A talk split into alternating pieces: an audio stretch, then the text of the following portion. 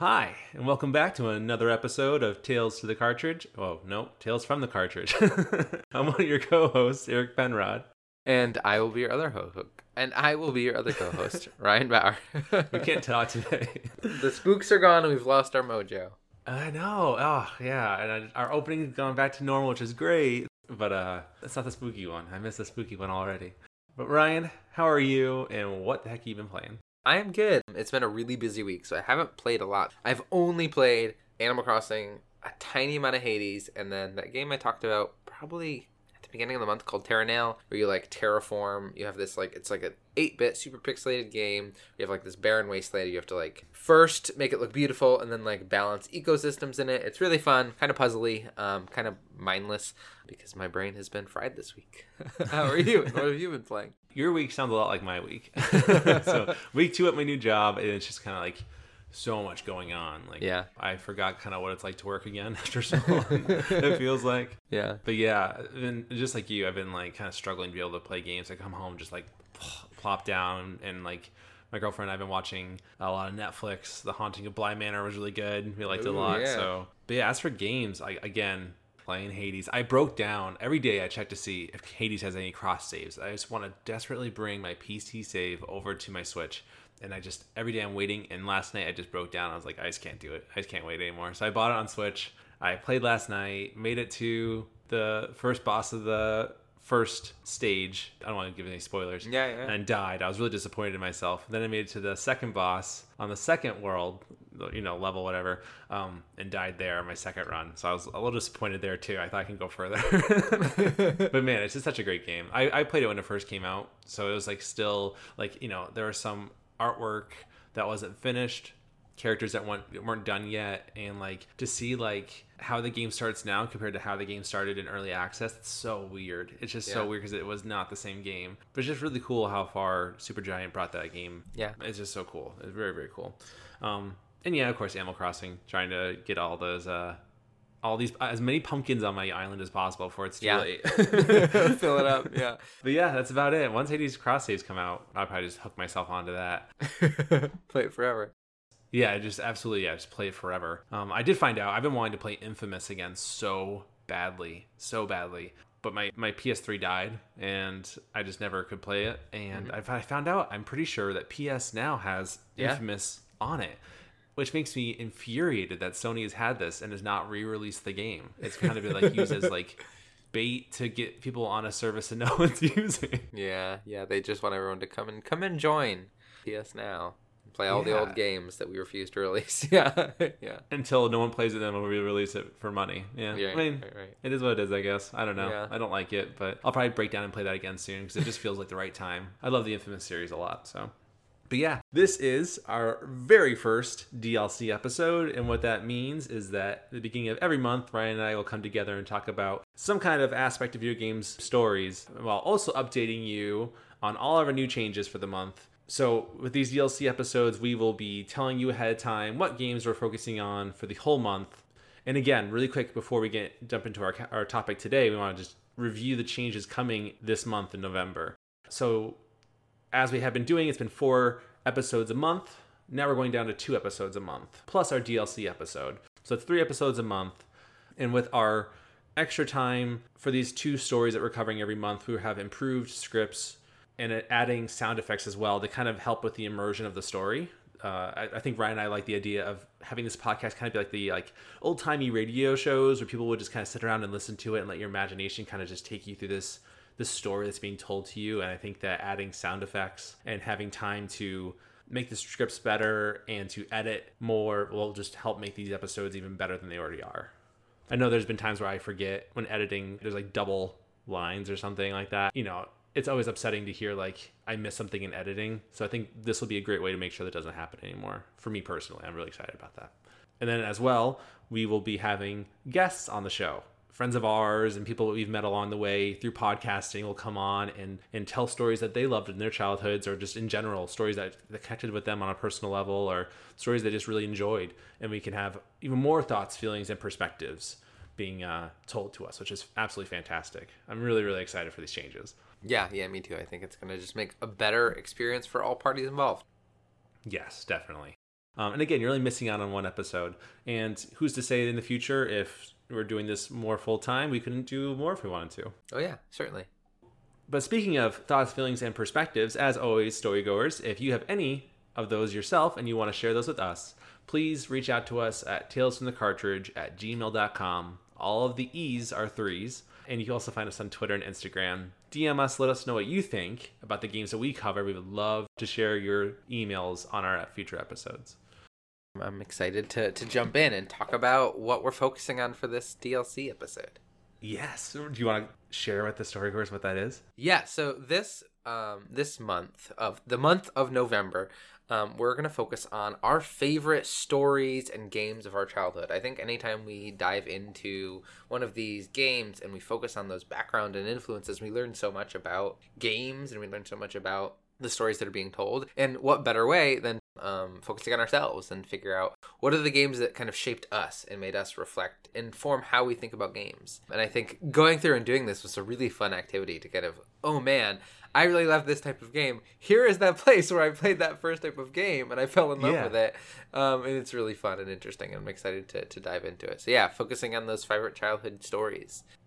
and super excited. I mean, in America, this is the month of being thankful for things, right? And like, I mean, as, as messed up as the holidays Thanksgiving kind of is when you think about it, that's not the point. The point is, Right. you know, I think that looking at this list, I'm so thankful that I got to play these games when I was young because it really helped me appreciate not only these these series moving forward, but the the stories that we kind of got from them. These are game stories for me personally that like like always stuck with me and kind of just made me feel just happy every time I think about it and, and compels me to go back and play them again. You know, it's just always always a good time, and, and it's just these games are special. I think everyone has you know those few games in their childhood that they really connected with and are just so special to them, and that's just such a cool thing. I think. Yeah, and one of the things I think that is so interesting is because of the time we grew up, um, that kind of early 90s to late 90s to early 2000s, there wasn't the same um, games media as there was. There really wasn't any games media, any games news media. So one of the really interesting things is like now when a game comes out, everyone kind of knows about it and everyone plays kind of more or less the same things. There are some fringes,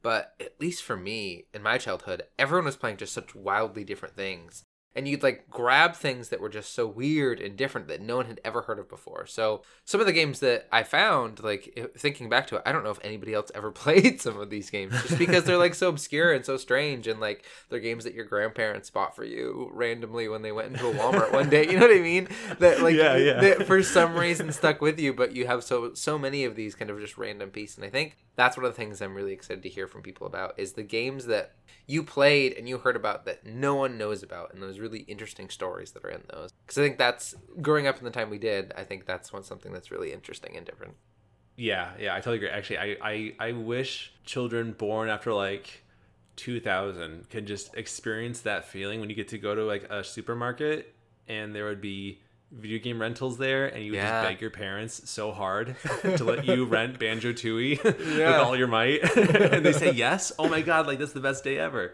Such a different time, like something that I will never experience again. I don't think it'll never go back that way. But it was just so cool to see all those games, and then and like you'd hope, so desperately hope that a game would be on the shelf to rent at like mm-hmm. Blockbuster or, or supermarket or whatever. And, it, and when it wasn't there, and you would just look everywhere behind every single game because sometimes people Yeah. would put the games that they wanted behind other games, and they attempt to save those games so they can rent them later because they were jerks. But anyway, the point is, is like it would just be so heartbreaking when you didn't find that game you desperately wanted to rent. Uh, it was just the worst. So I'm glad no one can experience that anymore. That was a that was a pain. That was really hard as a kid. but uh, no, it's just a, it's a fun memory. I, I think Yeah. it's such a cool thing that um, and a sad thing that we'll never be able to experience that again too. I think a little bit. Yeah yeah it's certainly there's some nostalgia there of of that time period being so special. And like games were made some games were made so that they would be rented over and over again. And so that how you would build Yeah. hype and you go out and buy them. And so it's just it was just a totally different landscape that felt really different and weird. And whereas now we have like these kind of major releases that we're expecting. And maybe it's because of the media we consume as individuals mm-hmm. but yeah it was just such a different time. Yeah, yeah, so different. And like look at it now, like in terms of like in the '90s, it was for us we do like you know rent games from stores or whatever, and now there's like it's the landscape has totally changed to a point where like it's just a lot of good games are free now and mm-hmm. and they're streaming and they make money through microtransactions and it's just so different now. It's just it, it it's crazy. It's crazy to see how far video games have come. I feel old. I feel old. yeah, yeah, yeah, yeah, certainly. Yeah. So we're basing we're we're we're focusing on the best stories we have from our childhoods for the for, from video games themselves. But before we jump into those stories, we kind of want to do a list of honorable mentions, like for games that maybe didn't have like the most like intensive stories, but we still really enjoyed despite that. Yeah, yeah, and the, it was it was really hard to make this list. There's just so many that we have both played that were, um, and like we've talked about, there was kind of a period in maybe like the late '90s, early 2000s where games as a storytelling medium really kind of took off. A lot of the games mm. we played when we were kids, there was maybe a story in there, but it wasn't. And I think it, it, looking at your honorable mentions and looking at the things you chose, it sounds like you, um, very luckily, picked up on some really good story games when you were a kid, and you you kind of picked some of those gems out. Where, I mean, I at least me personally, I missed a ton of those and had to go back mm. and replay them and re-experience those stories. Yeah, we have a very different, we have a very similar, but at the same time, very different list. Yeah. Um, but it's also, I think I see a lot of ones that I think I've played too as a child that I really liked. Uh, without further ado, Randy, would you like to start us off? Yeah, yeah. So how I organized my honorable mentions was by system. So my very first game system that I ever owned or whatever was in my household was a Sega Genesis. Mm-hmm. I was really, really young. I think Genesis came out in the early '90s, so I was like a tiny kid. I don't even think it was my Genesis. I think it was like my dad's, and I just played it. and so the games I remember playing were like ToeJam and Earl, Shining Force, which is like a strategy game that I just had no idea what was going on, and then a bunch of other like those standards. Like I'm positive I had Battletoads. I remember dying over and over again in Battletoads. Oh, jeez. Um, I remember having a game as a kid. I don't even remember what it was. I remember it was rated M though, and my cousin Tyler came over and we started playing and it's a game where you're like running across piles of skulls and like shooting aliens blood everywhere. It was wild. I don't know why we had that when we were like three and four years old but i distinctly remember that experience of playing that game. So that was kind of my earliest earliest gaming memory. Also my grandfather had a, a snes so i played a little bit of mario and duck hunt but they were just far too challenging for me. I was not not good enough for those games. Yeah yeah. Um, and then after that I, I dived into i think one of the the systems um, I paired them together that I think I played the most other than PC, which was the Game Boy, Game Boy Color, and the GBA. And oh, I think, man. yeah, and and the biggest of those, and I think we both share this, is is of course Pokemon. Right? It, yes. it was such a big part of my childhood. Is it's those huge. Pokemon games? It's crazy. I remember finding my first Pokemon pack of cards like in a store somewhere and just thinking that this is the coolest thing. And i feel like and i'm sure my memory is so not correct in this regard. Everyone thinks they were the first person to bring pokemon cards to their school. Everyone. Like, yeah. yeah like there's never one person that didn't think that they were the first one to not you know they, everyone thought they just brought the first pokemon cards to school. And i was the same way. I thought and i'm sure i wasn't. Looking back now i'm sure i wasn't. It just became pokemon became such a huge phenomenon. It was insane and my dad, I don't know how my dad did this. He put Pokemon Blue on my computer. So that's how oh, I first wow. played it until I got a Game Boy. Yeah, I don't know how he did it honestly, because I don't think it was early emulator. Yeah, I think it was. Yeah, I think it was like I think it was an early emulator that we were probably weren't supposed to have at all, but somehow he had been able to do. But then yeah, later got Pokemon Blue, which was like fantastic. Pokemon Silver, I remember being a huge mm. experience mm. for me. That was, I think, one of my first really big Pokemon games. Pokemon Red and Blue were great. Pokemon Yellow, I really enjoyed quite a yes. bit. But Pokemon Silver, I think, was I was old enough to kind of fully understand, or not fully, partially more understand what was going on, and really enjoyed playing it. Um, and it was yeah. it was like a time I started a new school. It was really great. I love Pokemon Silver. Has I think is my favorite Pokemon games. Me and Cyndaquil forever, ride or die forever. Oh, um, me and Totodile, dude, what are you doing, Totodile, man? So cool. I loved Pokemon Yellow so much because the starter Pokemon were my favorite Pokemon. Like Squirtle, Charmander, and Bulbasaur were my absolute favorites. Plus Pikachu, he was pretty cool too. Um, Squirtle be my absolute favorite. Shots fired. Charmander sucks. I like Charmander. Don't worry. Um, but um, but no, uh, Pokemon Yellow was just so so cool because like I got to have all the starter Pokemon, which was fantastic. And I would get like a lot of anxiety as a kid, making sure I got them when I started the game, like making sure I didn't miss them somehow, mm-hmm. um, which was really silly, but happened a lot as a kid. Like you get that anxiety, like oh my god, did I miss the thing I'm looking for in this game? And then, like you said, Pokemon Silver came out and it just like blew everything away. It was just so cool. The graphics were better it's just such a great story. And why is Lance the coolest Pokemon trainer ever? Yeah. Like, why? Yeah. Like, what is it about Lance? He should be like, he's probably a huge dweeb in real life. but he's so cool in Pokemon. I don't know. Yeah, he's very cool. Um, and then after that, I think my next biggest, and again, I'm going to bunch these together. My next Game Boy series was Link's Awakening. I remember playing on Game Boy Color, and then Hmm. um, Legend all the Seasons, which I love. The Seasons and Ages were just really good games, and I I think compared to you, which we'll see, I didn't play any of the console Zelda games because I never got an N64. I, I totally missed the N64 Oh, I'm sorry, era. man. I'm sorry. Yeah, and I, I don't. I had a lot of friends and cousins who had N64, so I would go to their houses and like I would play GoldenEye with them. I would watch them Oh, play cool. Legend of Zelda, and I, you know what I mean. So I, I had Yeah. it was on my peripherals where I'd, I'd played them, but I never owned the system.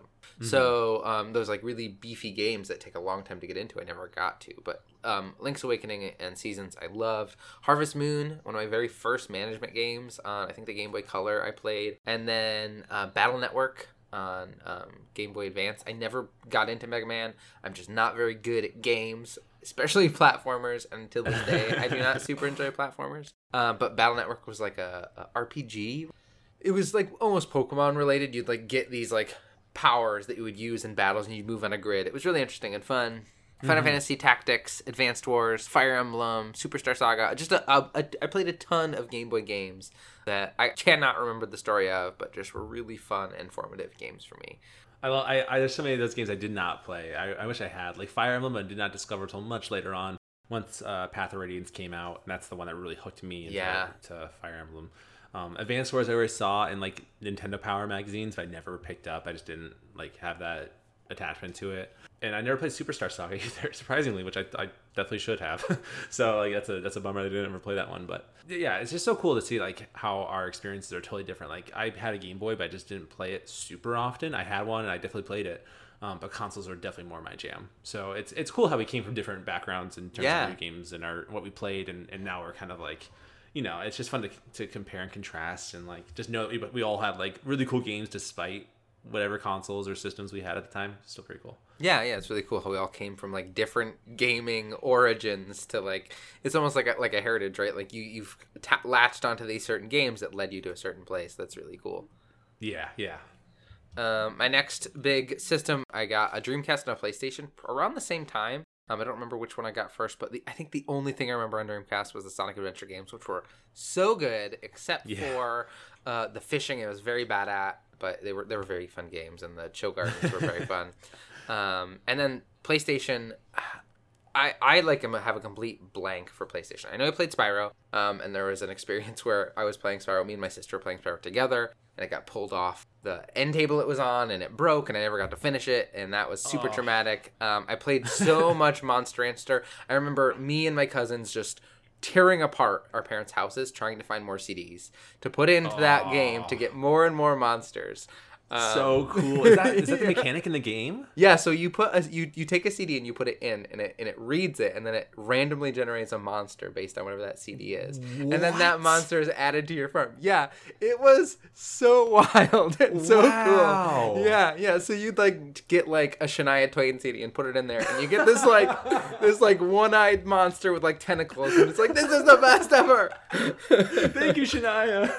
it was so cool um, and so fun uh, and and just so weird like to, to open up the playstation take out the monster rancher cd put in another cd close it and like if cds were scratched you had to clean them it was a whole thing but it was just really fun and really wild and there's just been never anything since I watched the anime for Monster Rancher as a kid. I didn't ever play the games. I wanted to. I just never. Yeah. I never could. Like when I had a chance to get a game as a kid, I would you know be something else. Mm-hmm. Um. So I, I had that attachment to the TV show. It was awesome. So just hearing that, I feel like I super missed out. As I like, like my mom and I would collect CDs all the time. So like, Mm-hmm. I would have so many monsters in monsters. Had I played this game. I missed out, man.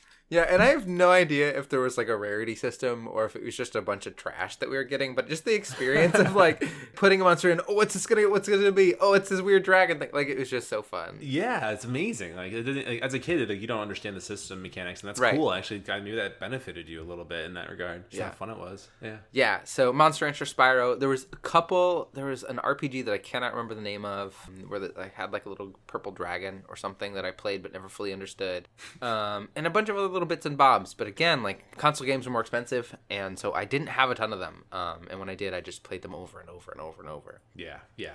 Um, and then um, I played. We had a computer. We were very lucky to have a computer at our house, and I played a ton of PC games um, growing up. Games that I just picked up because you could get a PC game fairly cheap. At um, there was a place in our hometown called Granny's Attic that had dirt cheap Oh, games, and you could go and get really cheap PC games. And so me and my cousins, we would kind of play all kinds of PC games. We all were lucky enough to have computers or families who needed them for work or for different things. We all had computers, so we all had a, just a handful of, of PC games. Earliest ones being like the roller coaster and zoo tycoon games. Me and my mom played those a lot together. Oh, that's cool. Um, Yeah, yeah. Age of Empires, Warcraft. That I had no idea what was going on, but they were just really satisfying in some way. And this was when I was a little bit older, probably like 10, 11, or 12. Um, Total Annihilation, which is an RTS game that's super old and, and like janky but really fun. Um, just I played a ton of RTSs and strategy games that like I didn't have any idea what was going on, but I really enjoyed them. Did you ever play the Carmen Sandiego games on PC? yes, yes, yes, Yeah. yes, yeah, yeah. Um, they were very good. And then I also played a ton of, and I'm going to talk about it later. Uh, the humongous entertainment games like Pajama Sam and Spy Fox and Putt Putt and Oh, yeah, all of those really like early they're point and click games that's all they are point and click adventures but like for kids and they're kind of goofy and silly and i played a ton of those um, but yeah carmen Sandiego was so good I would just get so not angry, but just disappointed when she would get away. I would like try so hard to beat those like mini games in Carmen Sandiego, whatever that game was on PC. Yeah. And like she would just always get away. I think eventually I just became fed up. I was like, I'm never gonna catch her. and I just stopped playing. She just always gets away. no No matter what I did, no matter how fast I was at solving math problems, that lady would always elude me, Yeah. and I just couldn't take it anymore. yeah just really good times um, and then my last one that i'm going to cover because i obviously i played a lot of playstation but i uh, I, I i'm not going to add too much playstation just because the things i played were like i played a ton of dynasty warriors pretty much i think that's the, my majority of my playstation was dynasty warriors um, i don't know if you ever played dynasty warriors but they're very wild like a little bit. um, yeah, I played a ton of Dynasty Warriors, but not a lot. And then GameCube, Animal Crossing, wonderful. Pikmin, Oh, yeah. wonderful. And then the the story game I remember most from GameCube is Tales of Symphonia, which I played. Um, it was my one of my first JRPGs that I got really into, and that, it was really good. Um, but yeah, I think there, I'm sure there's a ton I'm forgetting because I'm an old man who's gone senile. Um, but that's that's the majority of kind of a lot of my formative games. A lot of it was handheld and PC stuff with some console sprinkled in. What about you? Tell me everything, Eric. Yes. Well, before I jump into mine, I just want to mention you said Pikmin, and I would feel the the idea of the game is so cool, right? But the Pikmin are so creepy.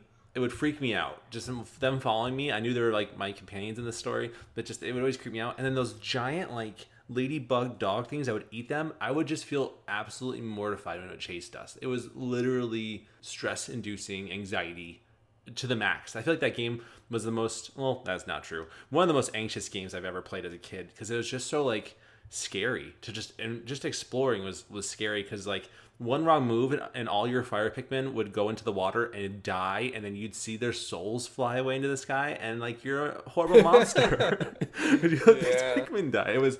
I feel like it was more than anything a traumatic game. I actually downloaded the demo for Pikmin 3 on my Switch last night, and I haven't played it yet, but just talking about it right now makes me feel like I don't want to play it again. Uh, it's it's it's a good time um, if you get into it, and the demo you actually get quite a bit out of. Me and my uh, girlfriend played it a little bit because it has co-op. That's pretty fun. Oh, oh, yeah, you really? both control different people who can like have your own squad of Pikmin and it goes split screen. It's fun. It's a good time. Oh man, and I get anxious Yeah. playing games. I don't know if it would work very well. I think we'd just be like yelling at each other. You're like, murdering no, all you the this, no, Pikmin. What are you doing? get them out of the water. Get them out of the water. Um, but yeah, so my honorable mentions. So growing up, I didn't play anything but Nintendo. My family is more of a Nintendo family. Every weekend, I would go to my grandmother's house in Sanford, Maine, and uh, my cousin was would also be there. My cousin Erica. Shout out to Erica. Hi, Erica. And uh, she would play a lot of games in front of me, and I would play too. But she was really good at games compared to me. I was just really young and not great at games. So a lot of times I'd watch her play games, and a lot of those games were like SNES games. So Super Mario World, Super Metroid, Link to the Past. Those are like the, the main three games I remember the most in my childhood. And like Super Metroid and Link to the Past have some good stories. I think especially Link to the Past has like a, as a decent, well-rounded story. Super Metroid kind of like there's a there's a reason why you're doing some things. There's kind of a little bit of story thrown throughout there. So it wasn't like a crazy stories to comprehend, but I still didn't really like pay attention. I was more just like enthralled by what I was just watching, you know. It wasn't until the N64 that I really started to get into games. And uh, being a young young lad at the time, I feel like the N64 came out when I was like five or something, or something. I don't know. Maybe I was a little older than that. But Super Mario 64 was really the game that took me on this like video game excursion that I am still, you know, going through right now, and it kind of like defined my video game obsession and love. Uh, but again, Super Mario has a very simplistic story, right? You get that letter in the beginning of the game, and it's like Mario, come and see me for cake. I think I forget what Peach says in her letter in the beginning of the game, but uh, anyway, it's such a simple story to wrap your head around. It's easy. And then other games like Star Fox 64, again, super easy story to kind of digest. And a lot of times Slippy would like crash on a planet and I just would leave him behind because I'm an awful person. Poor Slippy. Or maybe, maybe, maybe you couldn't leave him behind, but I really wanted to. I can't remember if that was the case or not. But he was just the worst. Like there's, and it'd be really cool because like Star Fox, you can like take different planets and like find secret passages to like new worlds and it would change the story a little bit. And it was just really cool to see how they like made that all work. Did you ever play any of these games ryan? Super mario 64 um, no Star so I, I watched a little bit of somebody play super mario 64 and su- hmm. I, and same with 60 star fox 64 i had my cousin aaron who now lives in colorado. Um, he had an N64, so we'd go to his house and he would have all of these Nintendo games you're talking about. He had a SNES, he had a suit, he had a 64, and that is where I saw almost all of the N64 games you're talking about is from that. So, yeah, so I, I have mm-hmm. kind of I've seen them played and I was around them being played, but I, I just I just missed out. Yeah, and that happens. Like I I'd never played PS1 mm-hmm. games. Honestly, I had no like I have PS1 games, but I didn't play them until the PS2 came out. I didn't discover them at all. I thought I honestly just only knew about Nintendo. I had no idea about PlayStation. I didn't even know it was a thing. So yeah, Super Mario 64, Star Fox 64, Mega Man 64 was a big game for me too, even though I could never get past like the second level. But there was something about that game that just totally gripped me and I wanted to learn more, but I can never beat there's I can't I've never I haven't played this game in like literally like 20 years. So I I had no idea what happens in that game. But there was some part I can never beat because I was a I was a dumb little kid. I just didn't know how to beat the boss. So I never progressed super far in the game. But I just for some reason or other I was just super entranced by the game. I don't know why and then Super Smash Brothers, which again, no real story there. Melee tried yeah. to have a story. Like Smash Brothers 64 had no story, but Melee kind of did, and like the adventure he kind of went through was really fun. But it was more of like a visual story, right? These are all these worlds that you you've known and loved for other games and it's basically the the whole like plot is like this little kid's just playing. Uh, it's a kid that plays with these Nintendo figures that, that they love, and so yeah, those are really like kind of the games I grew up with. And again, Game Boy also like like Pokemon was huge, but I never paid attention to the story. You know, I just knew I was supposed to beat up Team Rocket and then become the Pokemon Master, which I still am to this day. um, but yeah, those are like my my big honorable mentions. Nintendo was basically my world for in terms of video games and the stories as a really young kid but that's before I dive deep dive into like the big stories that kind of define my childhood. Um, but Ryan, if you want to take it away to the, the video game stories that really defined your childhood. Uh... Yeah, so um, mine are, are kind of strange, but they are games that when I played, at the time that I played them, they were really meaningful to me, both in who I was as a human at that time and also mm um, what the story was doing was kind of interesting and kind of like I talked about. Um, two of the, uh, I I picked three. Two of them are going to be PC games, and one of them is going to be a Game Boy game. Um, and there's other really good game stories that I'm sure had a had a big impact on my childhood, but these are kind of the three that I think are both the most interesting um, because they're they're different and kind of out of the mainstream, and also because I have a really personal connection to them. The 1st mm-hmm. one, I kind of talked about this, the Humongous Entertainment games, is Pajama Sam games. Um, but specifically, all those games were fun, but specifically, the one I played the most was Pajama Sam 2 Thunder and Lightning Aren't So Frightening. So, the, the story of this game, this came out in 1998, um, uh, October 2nd, 1998. The story of this game is you all play Pajama Sam, who you have um, in the previous game, and the previous game was called um, No Need to Hide When It's Dark Outside. These titles are just like they're so yeah. catchy. I never played these games. I've never heard of this. Yeah, they're really awesome. good, and and the the the whole theme of the game is based on that title. So like this one is all weather related. And effectively, you play Pajama Sam, and Pajama Sam's character is a little kid who is terrified of things, and he has a magical cape he puts on, and that turns him into Pajama Sam the superhero and lets him overcome his fears. And so he's hiding and terrified in um, his house during a thunderstorm. He puts on his magic cape, and the premise of the game is you're just kind of making your way through a fairly mundane place, but Pajama Sam's imagination takes him to this other world. So you, as Pajama Sam, are have been transported to uh, a weather facility called the World Wide Weather, and you get meet all kind of crazy characters. And this is a point and click game, and you you um, are basically helping fix the weather and learning about why thunder and lightning aren't scary. They're really important, and here's why. And here's the characters who represent Oh, thunder, cool. characters who represent lightning, and it was really cool. And um, both kind of taught you a little bit about some weather stuff, but also the overall theme is like it's okay to be scared. Let's understand the thing so we're less scared. And you, as a kid, me as a child, a seven year old child at this point, and Pajama Sam, we're both kind of grappling with things that are scary and how we overcome those things. And um, the story isn't super complex. Again, it's just you meeting all these characters and then like finding missing components and fixing the weather machine and helping make things right, but at the same time overcoming your fears. Um, so yeah, that's Pajama Sam, and um, it's a really fun game. And all the Humongous Entertainment games are very different. Um, Pajama Sam for me, as like a scared little kid, just just did it for me. Um, and specifically this one, um, because of just when it came out, and because I think I had access to it before the other ones. I just played over and over because there's like each time you play, it's like slightly different. Parts are in, hidden in different places. I remember just playing this Oh, game cool. Over and over. I knew where everything was. I knew who all the characters were, and I just played it over and over and over because I really loved the characters. I loved the story, and I loved being immersed in that world. Because ultimately, my relationship with games is a is a relationship of like escapism, and this was mm-hmm. one of the first games as a kid that I really used to kind of escape into this like fun, silly, hyper imaginative world. That is so cool. It sounds, it sounds like the story was a good way to help teach kids who actually were afraid of lightning and thunder why not to be, which is like Yeah. That's a really creative way to do that and something that's like I don't know. I think that's that's really really cool. Yeah, yeah. And the first one is about darkness. Um, no need to it's dark outside. It's about you kind of overcoming your fear of darkness and like meeting the embodiment of darkness and what that looks like. The third one, not as good. I don't even remember the title. It's about like eating healthy. Get out of here with that nonsense. Oh jeez. um, but yeah, I don't even remember the title of that one because it was um, not nearly as exciting or engaging.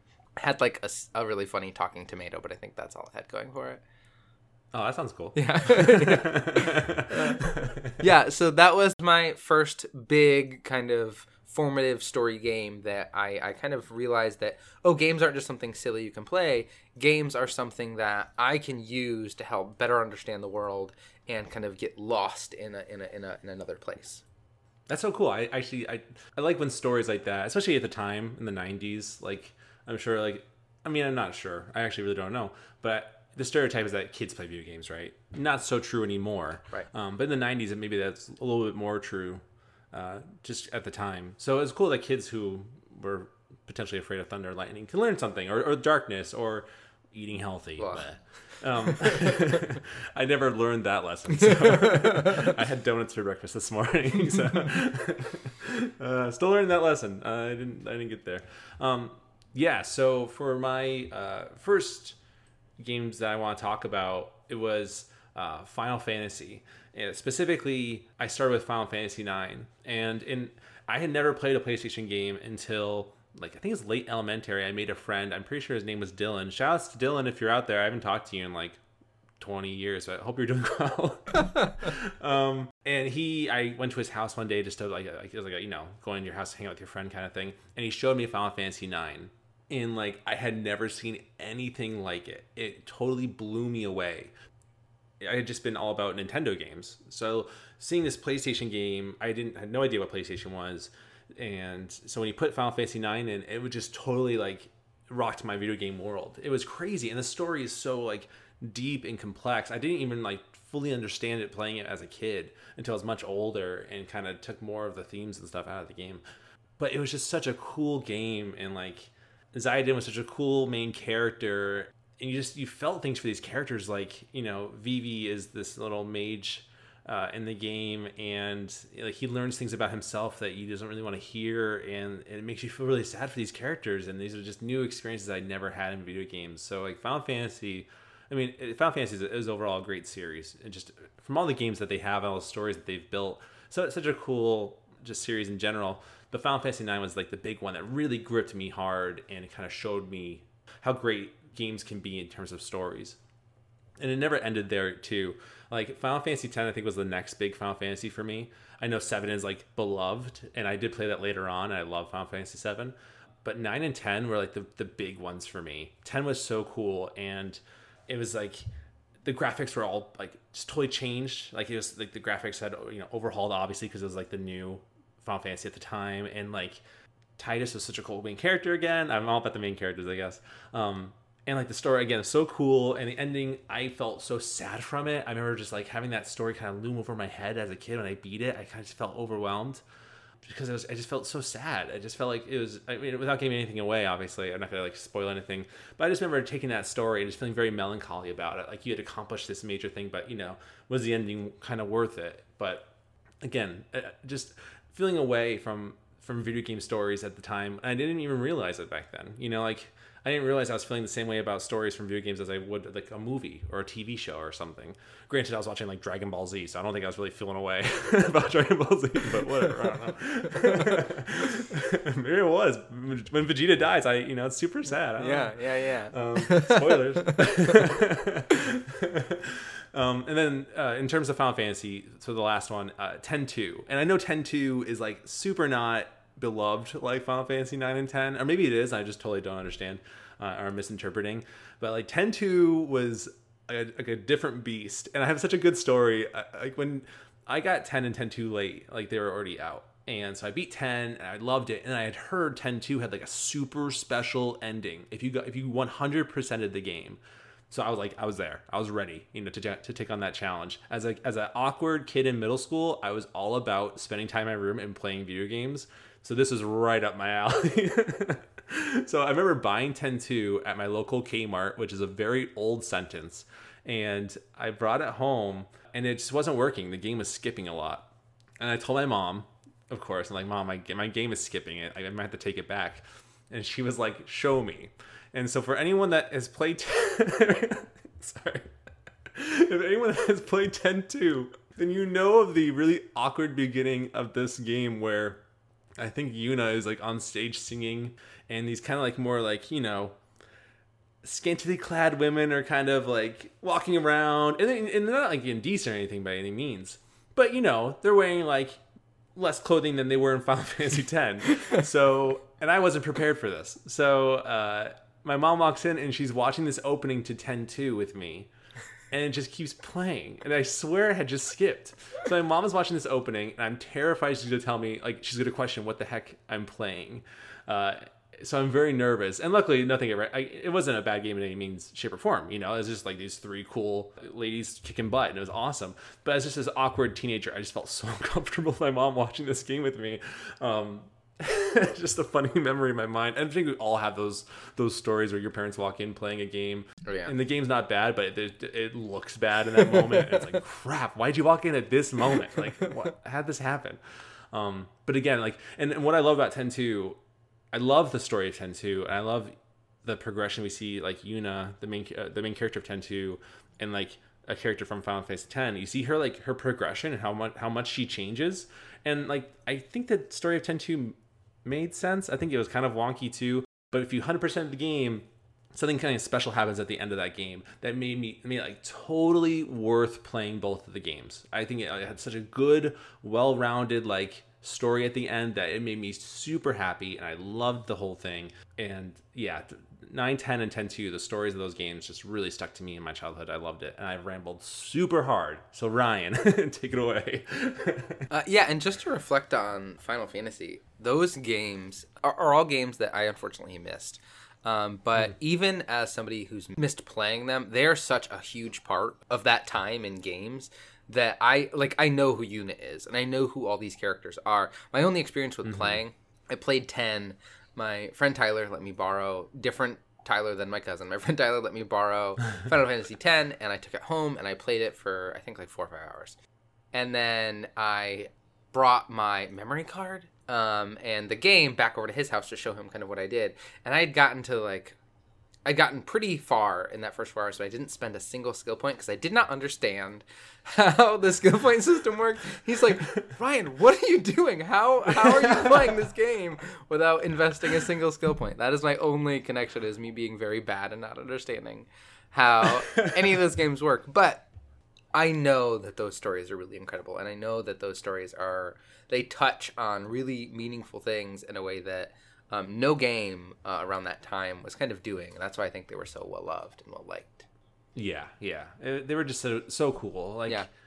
you couldn't help but like the characters, and it just was so easy for me to care about their journeys and to care about like what happened to them, and which is it felt weird at the time, maybe a little bit, but it was no different than a movie or a TV show. I think it's just such a different medium to get a story from. Because when you think of video games at the time of the '90s, I think it was more like for me personally, I would think of just Nintendo games like Super Mario 64 and Legend of Zelda, which you know is not a good example for you know not having a story because it definitely does. But yeah, it was just Final Fantasy was such a special game. It really like struck deep in my love for video game stories. So I, I just yeah, those games just stick out to me like super fast when I think about that. Yeah, yeah, they're they're really good games. Um, okay, for my next one, again, kind of a weird one.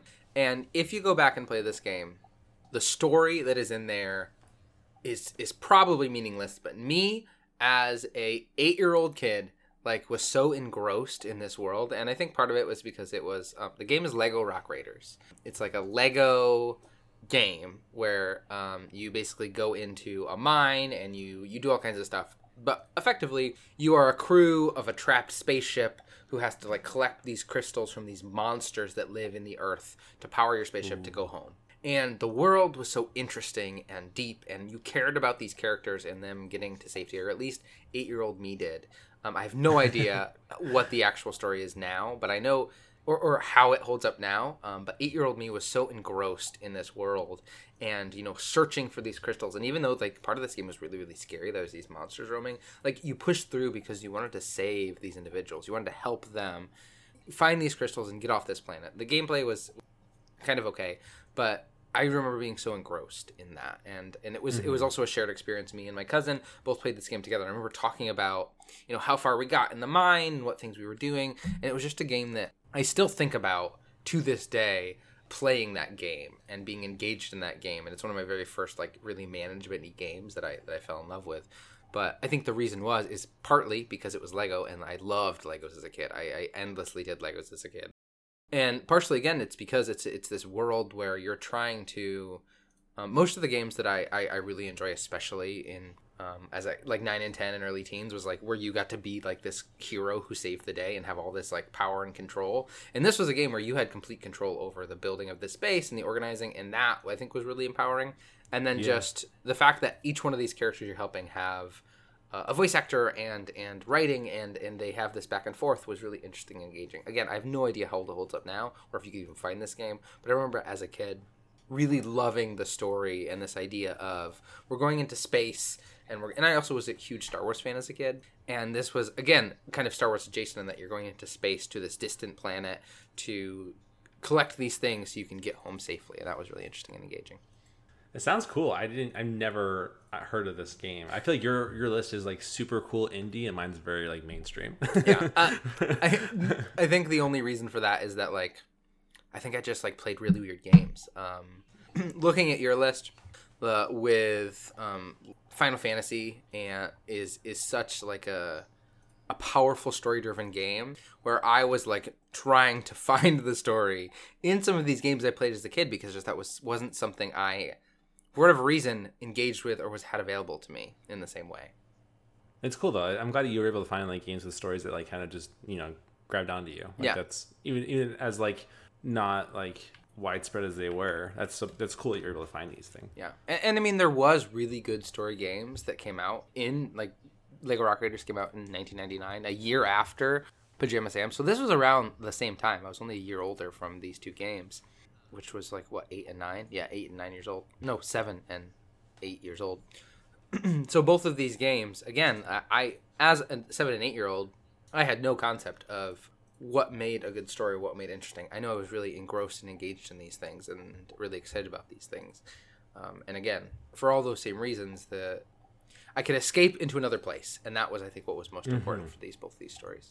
Yeah, actually, I think you make a really good point too because like I think what the one of the best things about entertainment in general, especially video games, is that they are an avenue for you to like just relax, kind of just click your brain off, Yeah, and be able to kind of just decompress and escape for a little bit. Which I think there's nothing wrong in that. Like it's I like to use co- uh, video games as a coping skill. Like when I'm stressed out and I just I need to relax, I don't know how. I just throw a video game on. If I'm in the mood for a story-based game, that's great. And if I'm in the mood for a, a mindless kind of game, then yeah, that's perfect. We have so many options nowadays. It's it's great. And I think that's really helped me personally as a kid with a lot of my anxiety and a lot of my like, you know, struggles growing up is, is video games. I think they really yeah. gave me a healthy avenue to kind of just decompress and, and cope with the world. And and luckily I wasn't um, I was luckily I was one of those kids where like my mom would like force me off my my N64 or GameCube or whatever after like two hours. You know, like she did a really good job parenting me like that. I didn't like you know overuse it and and where it became unhealthy. So, but regardless, the, the point is that I think video games have become a really cool way to kind of just cope with your your stressors in the world, and and that's a great thing. Yeah, I agree.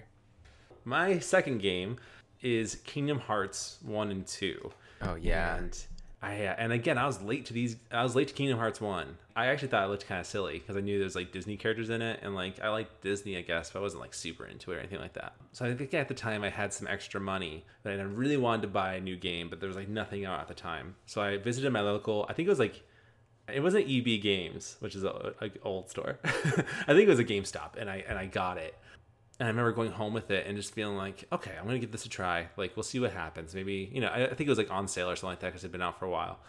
And I remember just being like blown away by just how much I liked Kingdom Hearts One and the story. And then I realized, you know, having played Final Fantasy nine and ten, um, actually I don't know if there was any Final Fantasy nine characters in Kingdom Hearts One. There probably was. I can't think of who it is off the top of my head.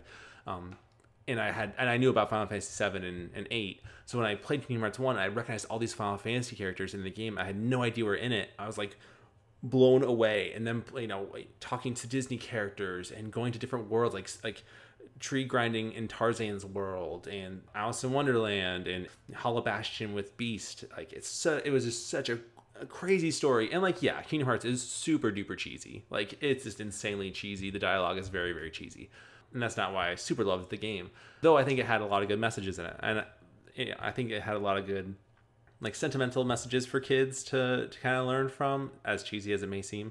But the story overall was like just fantastic. It, it, it was such a great game to kind of throw yourself into and enjoy, and like all the characters you know from Disney and Final Fantasy were there. And I think, I, I mean, I would imagine a lot of people who didn't know Final Fantasy learned to love it through Kingdom Hearts and, and, the characters that were in the game too. Like how cool was Cloud at, at Hercules Coliseum or whatever the heck it was called?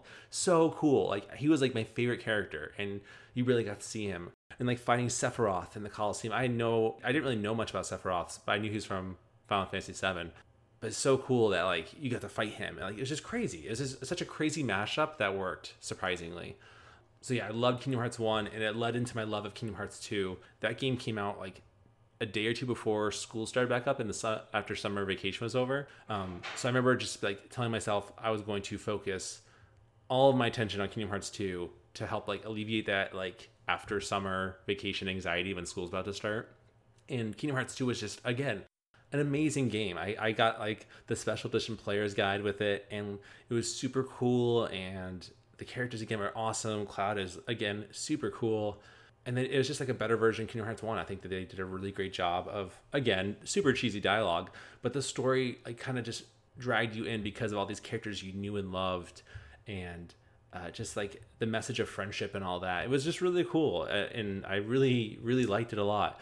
And and it actually makes me super sad talking about this cuz like obviously it was years later until Kingdom Hearts 3 came out and I feel like Kingdom Hearts 3 really for me personally dropped the ball. I it's nothing like Kingdom Hearts 1 and 2 in terms of like how special it was. I think it, it just it lacked it, and that really stinks. But I think having Kingdom Hearts one and two is awesome. I think those are together two like great games for me personally that kind of just end there. And there's a lot of Kingdom Hearts games, like, like so many, like maybe too many. But um, those two stick out to me the most as like story games that not only like got me because of the characters involved, but because like the overall message it was about friendship. It was about like being nice to other people and like having a heart then that's cool. I, those are games. That, I don't remember any other games that was kind of like that, and that that didn't take itself too seriously, but at the same time did, and it worked in a weird way. Like who would who would have thought, you know?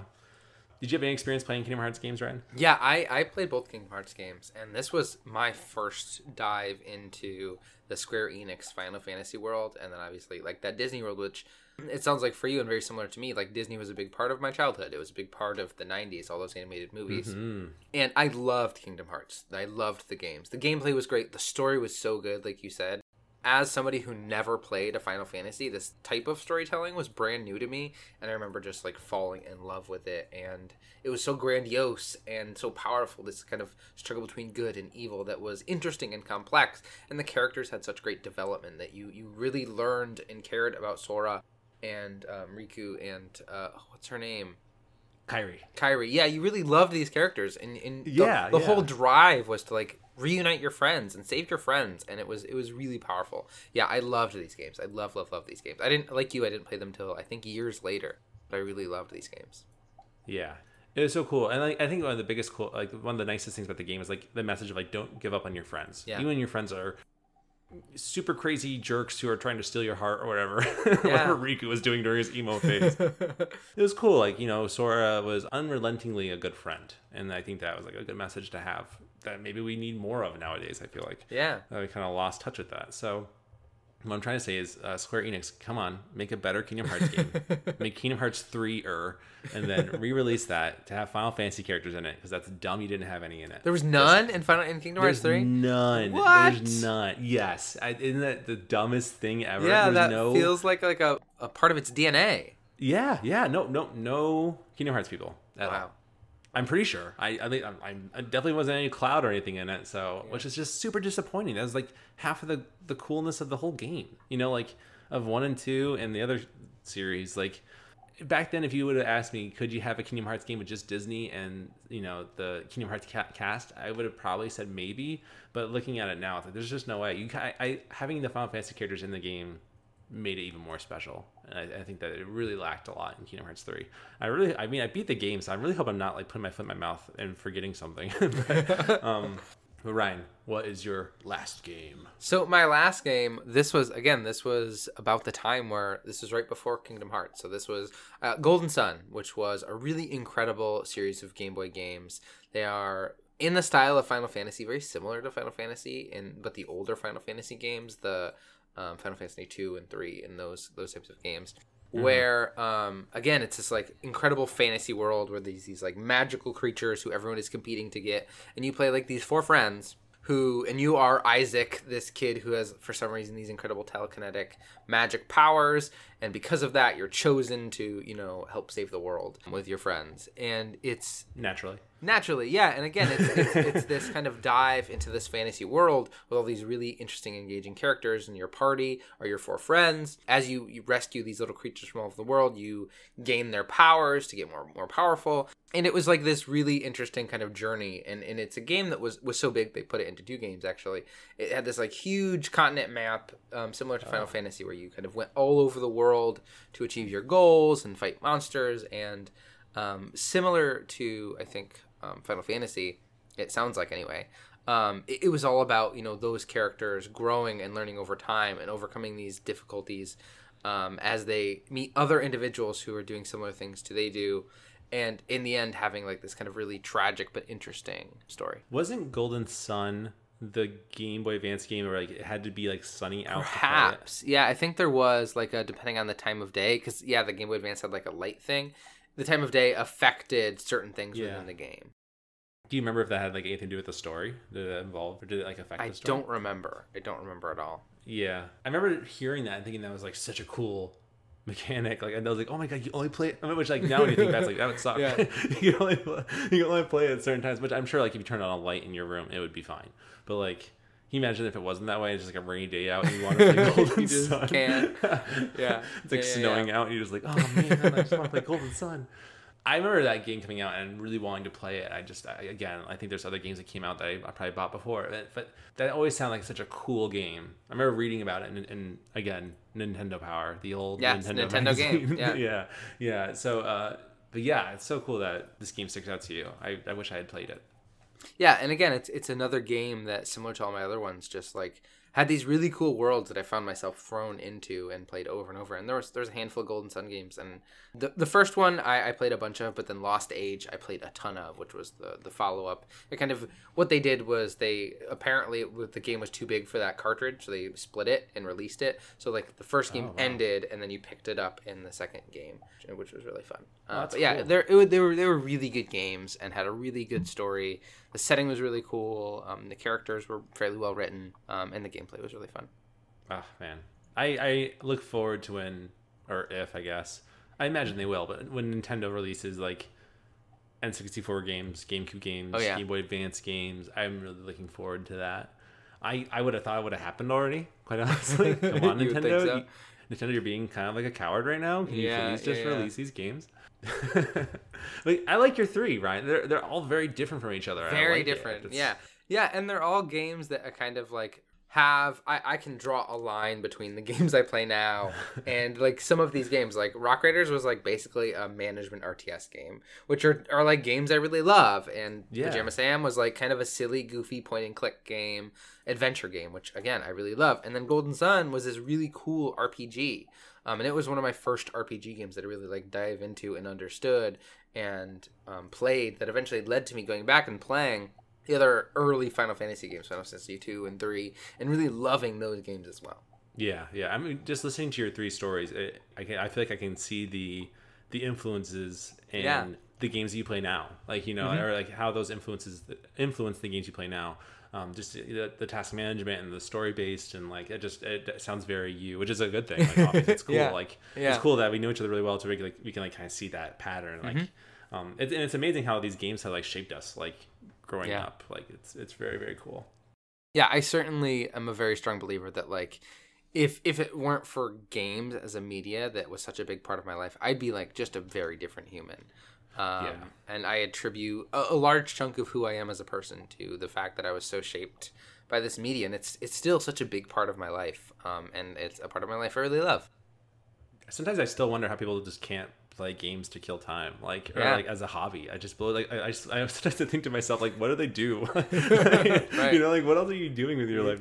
Yeah. uh, as like a hobby. I just don't know. I'm, but again, that's a very stupid thing to say. There's many hobbies out there that are not video game included, and it works. But yeah, Do you, Eric, want to tell us? And and if if the last game is the game that's on your list, then yeah, this I, I can't wait to hear about it because I know knowing who you are as a person, I I know how influential this game is in in your life. Oh, thank you. I feel so good for you to say that. Yeah, yeah. Uh, so the the last the last game I, I picked are two games, but they go together, um, and that's the Legend of Zelda: Ocarina of Time and the Legend of Zelda: Majora's Mask. And these two games are like probably the most influential games of my life. They're just so good in every aspect, but especially the story. And like like I said before, like my cousin Erica would play Link to the Past all the time on SNES. And like there's a story there, but I never paid attention to it. I just knew who Link was, I knew what the point was, and it was just fun to watch. But when Ocarina of Time came out, it just changed everything. It changed absolutely everything.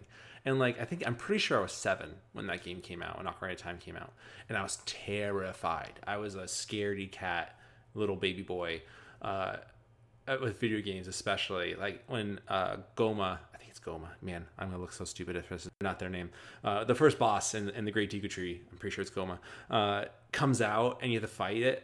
It just it freaked me out. I had the hardest time getting past it. It's just such a creepy like boss. And like and you see that a lot in the game like the shadow temple and things like that. It has a lot of like dark aspects in Ocarina of Time, but the story is so great and so like it's just this young boy who has to take on this like crazy task of saving Hyrule, the, this beautiful land that he he actually just only has been introduced to. Like he never has left his home. So like as as a seven year old watching Link go on this adventure, it was super easy to kind of identify with him and just kind of like because they're both like kids. Then as he grows up into a teenager, like and then and then the mission there uh, like it's just overall the story was just amazing. And like it's just a classic tale of good versus evil you know link and zelda versus ganon and the the stakes there. And then sheik was super cool. And when that that reveal is amazing and yeah like it's just it was cool to see because ocarina of time is a, is a beefy game. Like it is many temples in that game. I think there's like oof i think nine or ten off top of my head.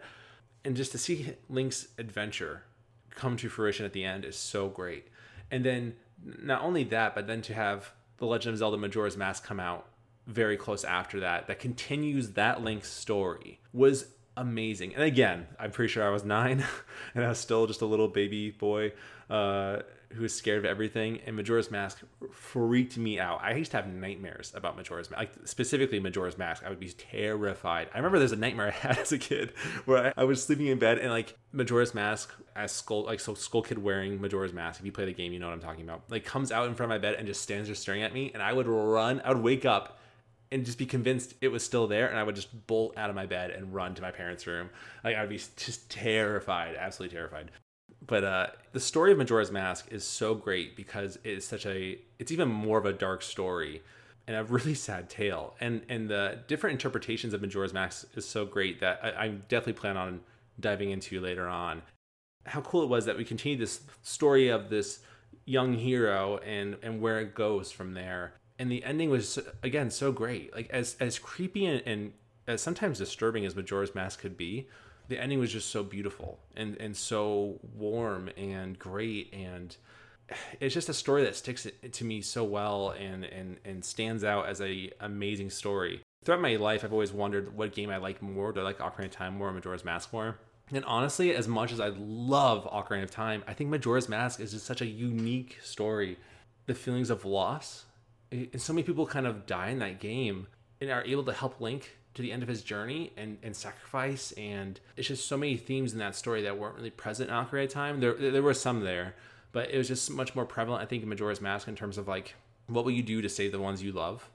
And Link kind of sees that in all of the companions he kind of gets along the way in terms of like the masks he, he brings and, and the souls attached to those masks. And what is even better about Majora's Mask is all the mystery still left there, and it's just, it's mystery we still have to this day. It's unlike any other Zelda game out there, and I think it's any, like unlike any other game out there in general. It's just so special. Yeah, wow. I, I, I really am super psyched to cover Majora's Mask and Ocarina of Time, but but definitely Majora's Mask. Yeah, I mean, hearing you talk about these games, knowing you as a person and knowing how much you love them, it, it's just so great to hear you talk about how passionate you are, and it makes it makes me excited to want to hear these stories and play these games. Mm-hmm. And again, I I didn't I played a, a little bit of Ocarina of Time. Majora's Mask, I started and was too terrified by the fact there was a time limit. That I was like, nah, I'm good.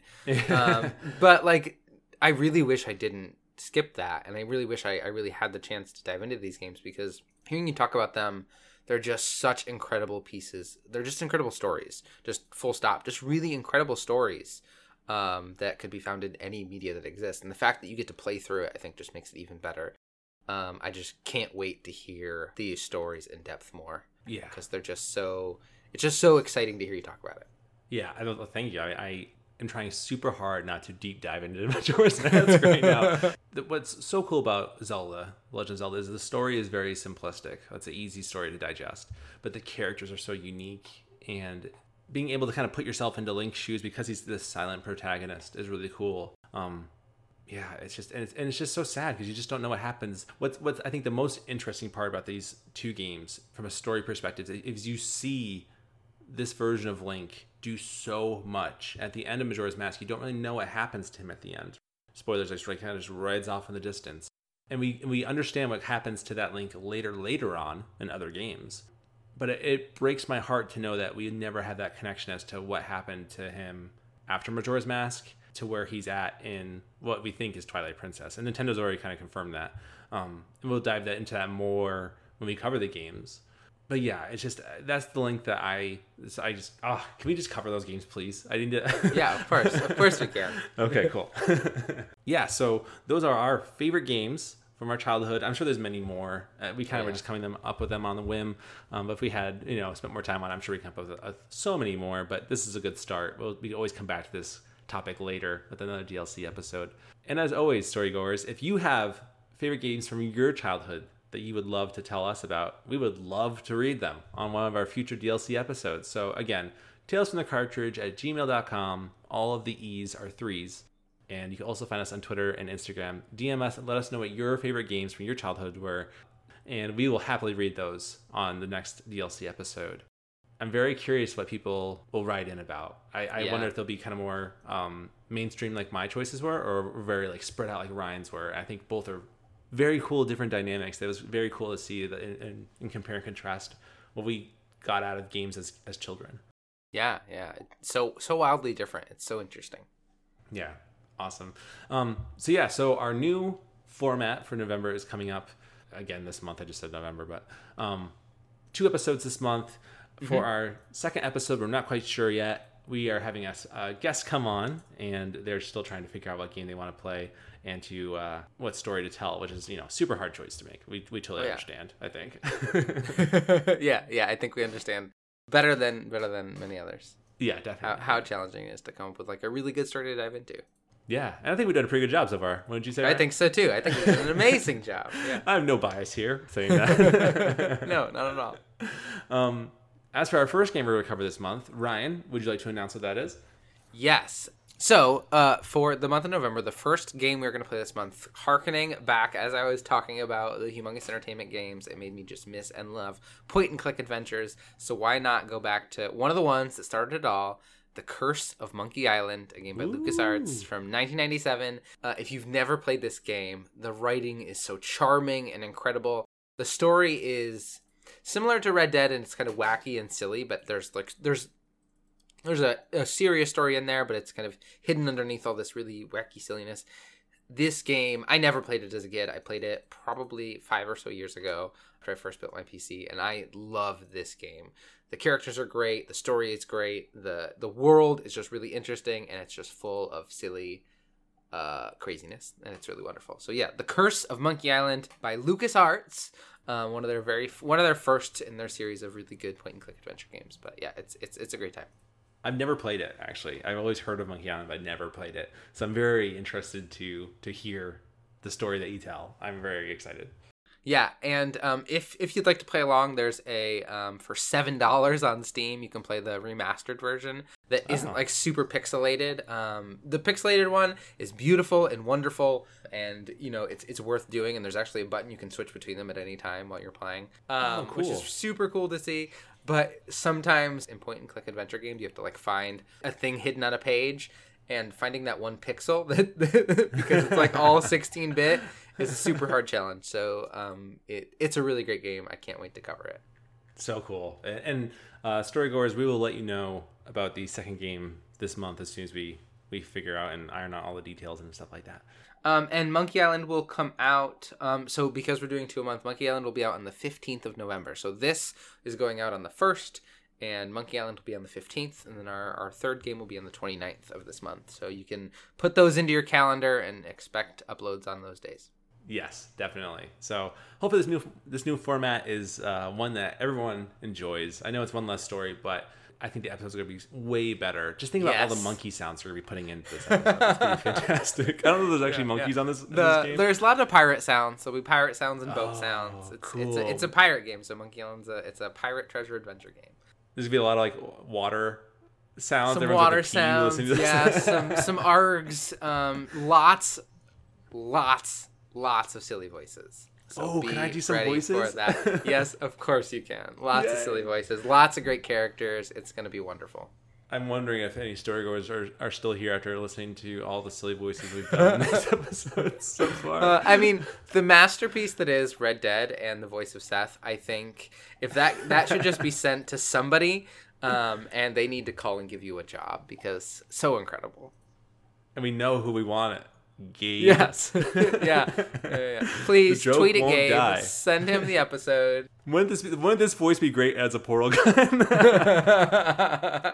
Yeah, yeah, yeah. Silly, crazy prospector. oh, uh, that would be. A, can you imagine a portal gun that's just a crazy prospector? That'd be a, fantastic. All the all the digging jokes and like know, you can make like I don't know. I, it, we're just again giving it free ideas away to to Valve for their development Yeah. of I'm sure Portal Three that is is not happening. So. Uh, no, unfortunately, yeah. probably not. but hey, I mean, we can inspire them. I hope they didn't think they'd make another Half Life game, and here we have one. So And there we go. We have Alyx, which Exactly. also great, great times in Alyx. I want to play it so bad. I gotta play those games. I think once, I think once things die down, maybe in like January, February, and there's not a lot of games coming out, I'm gonna Yeah, the lull. Half-Life. Yeah, yeah, Half-Life, yeah. It's so good. Yeah. the video game, the annual video game lull that, that occurs. uh, Yeah, yeah, I think that, that would be a fantastic time to to dive in. And plus, we live in Maine, so the amount of snow days and, and stuff, and just you know being Yeah. stuck in your house is gonna be perfect for catching up on Yeah. video game backlogs. Suck it, California. yeah. I'm just kidding. Please listen to us, California. Please. Yeah, uh, please go. I don't know if we have. Yeah, California. Tune in. Yeah, we don't have any Californians yet, I don't think. But um, so yeah, thank you again, Storygoers, Yeah, for listening to another everyone. episode. Yes, and we will see you next episode for the Curse of Monkey Island. Ah, ah, ah. no, I was gonna do arg and then I did that. I don't know. Anyway, all right, we'll see you later. Bye. Bye.